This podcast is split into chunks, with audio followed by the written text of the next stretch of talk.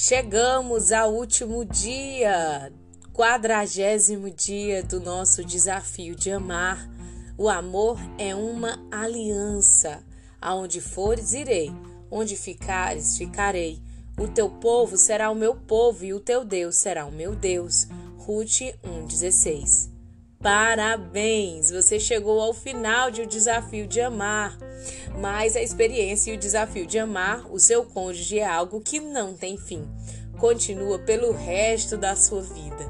Esse livro termina no quadragésimo dia, mas quem disse que o seu desafio terminou?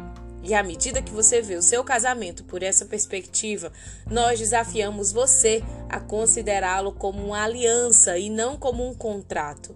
Essas duas palavras são parecidas em significado e intenção, mas na realidade são bastante diferentes. Ver o casamento como um contrato é como dizer ao seu cônjuge: Eu tomo você para mim e vamos ver se dá certo. Porém, vê-lo como uma aliança muda a fala. Eu me entrego a você e me comprometo com este casamento por toda a minha vida. Existem muitas outras diferenças entre alianças e contratos. Um contrato é geralmente um acordo escrito baseado em desconfiança, traçando as condições e as consequências caso seja quebrado. Uma aliança é um compromisso verbal baseado na verdade assegurando a alguém a sua promessa incondicional e boa para a vida. É feita diante de Deus como um ato de amor um pelo outro. Um contrato é para interesse próprio e vem com responsabilidades limitadas. Ele estabelece um período de tempo para a vida útil de certas mercadorias. Uma aliança é para benefício de outros e vem com responsabilidades limitadas. Não vem, não tem data de validade, é até que a morte nos separe. Um contrato pode ser quebrado com consentimento mútuo. Uma aliança é planejada para ser inquebrável. A Bíblia contém muitas outras alianças maiores, como parte da declarada história do povo de Deus. Deus fez aliança com Noé, prometendo que a terra nunca mais seria destruída pelas águas de um dilúvio. Ele fez uma aliança com Abraão, prometendo que uma nação inteira de descendentes viria da linhagem de sua família. Ele fez uma aliança com Moisés, declarando que o povo de Israel seria propriedade permanente de Deus. Ele fez uma aliança com Davi, prometendo que um rei se assentaria em seu trono para sempre. No final de tudo, ele fez uma nova aliança pelo sangue de Cristo, estabelecendo uma herança interminável e imutável de perdão de pecados e de vida eterna para aqueles que creem nele. E nenhuma vez sequer Deus quebrou alguma dessas alianças. E temos o casamento, a aliança mais forte entre duas pessoas na terra. A promessa de um homem e uma mulher de estabelecerem um amor que é incondicional e que dura por toda uma vida. No casamento, o anel representa os votos da aliança, não meras obrigações que você espera cumprir, mas promessas pensadas, previamente declaradas publicamente e testemunhadas por outros. Assim como você leu inúmeras vezes nas páginas desse livro, manter essa aliança não é algo que você pode fazer pelas suas próprias forças. Existe uma razão que explica porque Deus foi o primeiro a estabelecer alianças com o seu povo. Apenas Ele é capaz de cumprir as exigências de suas próprias promessas. Apenas Ele é capaz de perdoar os que fazem aliança com Ele, mas falham em manter a sua parte no acordo. Mas o Espírito de Deus está em você, em razão de sua fé em seu Filho e da graça concedida a você em salvação.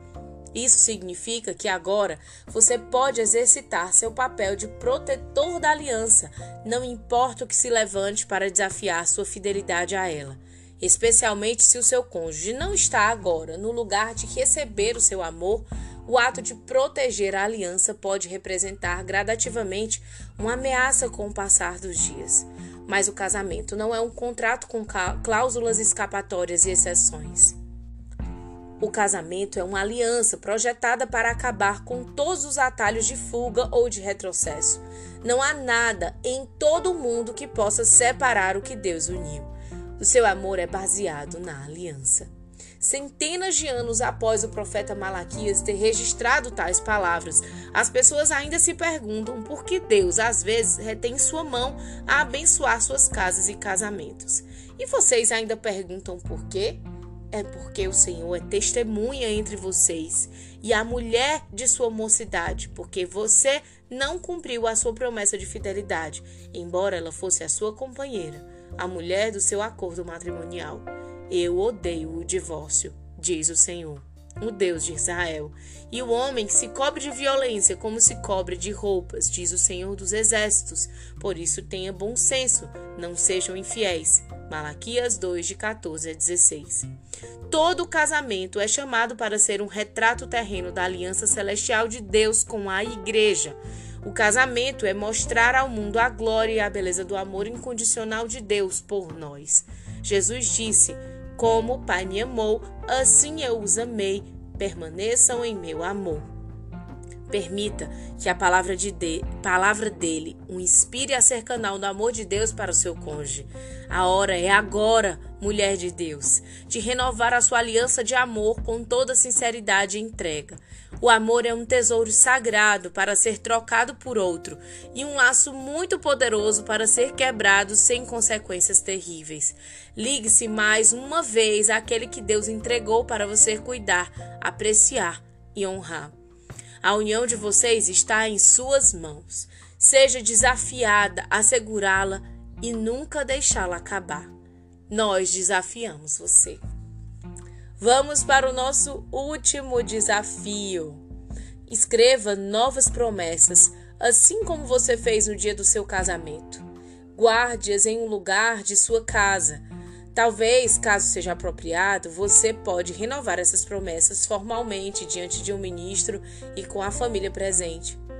Faça dessas promessas um testamento vivo do valor do casamento aos olhos de Deus e da grande honra de ser um com o seu cônjuge. Anote quando o seu desafio estiver completo. O que Deus lhe revelou durante a jornada de o desafio de amar. Como a sua visão de casamento mudou. Qual o seu nível de comprometimento com Deus e com o seu cônjuge. Com quem você pode compartilhar isso como testemunho. Agora vamos fazer a nossa última oração. Que alegria ter completado essa jornada com você.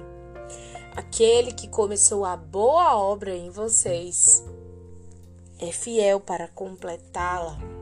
O Senhor fala lá em Filipenses 1. E com certeza eu precisei de muita graça para chegar até aqui.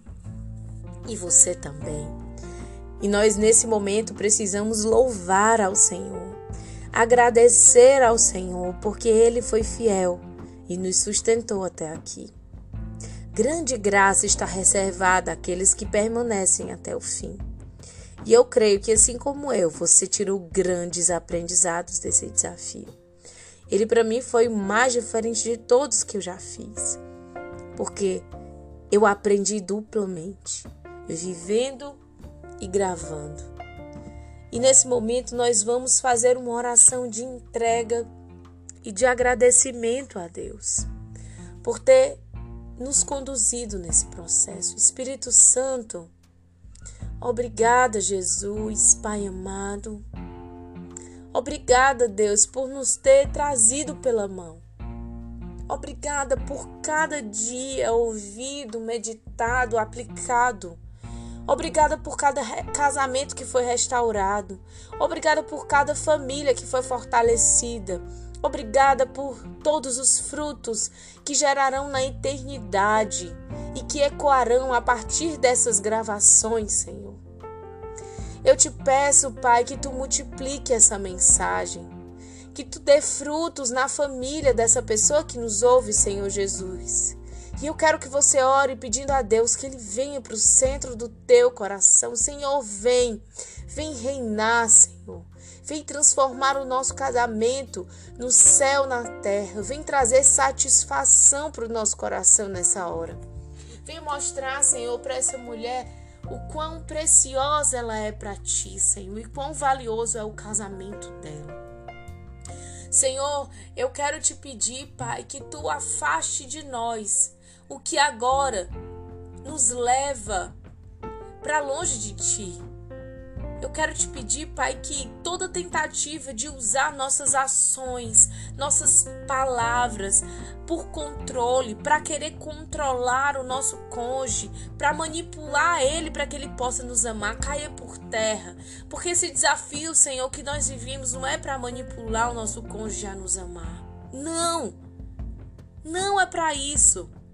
Esse desafio, Senhor, é para nos levar a amar como tu nos ama. Esse desafio ele nos ensina a amar, Senhor, porque nós somos feitas para amar. E se por acaso você utilizou de tudo isso que você fez como tentativa de convencer o teu cônjuge ou de manipular a vontade dele, renuncie a essas obras, peça perdão a Deus. Porque o que o Senhor quer de fato é formar o teu coração para amar é purificar as tuas intenções, é fazer você amar o seu cônjuge como ele te ama, com o amor que ele te entrega todos os dias. Senhor, recebo uma porção nova de amor, uma porção dobrada de amor, Senhor, do teu amor. Entrega para essa mulher, Senhor Jesus, aquilo que ela precisa agora, Senhor. Leve em conta a perseverança dela, Senhor Jesus. Leve em conta todos os dias que ela esteve aqui, todos os desafios que ela cumpriu e entrega, Senhor, o que ela precisa. Se é um casamento restaurado, Senhor Jesus, entrega para essa mulher. E o Senhor fala que mais do que restaurar o teu casamento, Ele quer restaurar o teu coração. Mais do que te entregar um marido apaixonado, o Senhor quer te dar um coração apaixonado por Ele. Mais do que fazer o que você pede, o Senhor quer fazer o que é preciso para a tua salvação e purificação da tua alma.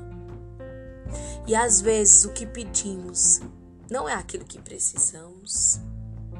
Às vezes o que pedimos é apenas uma vontade da nossa carne.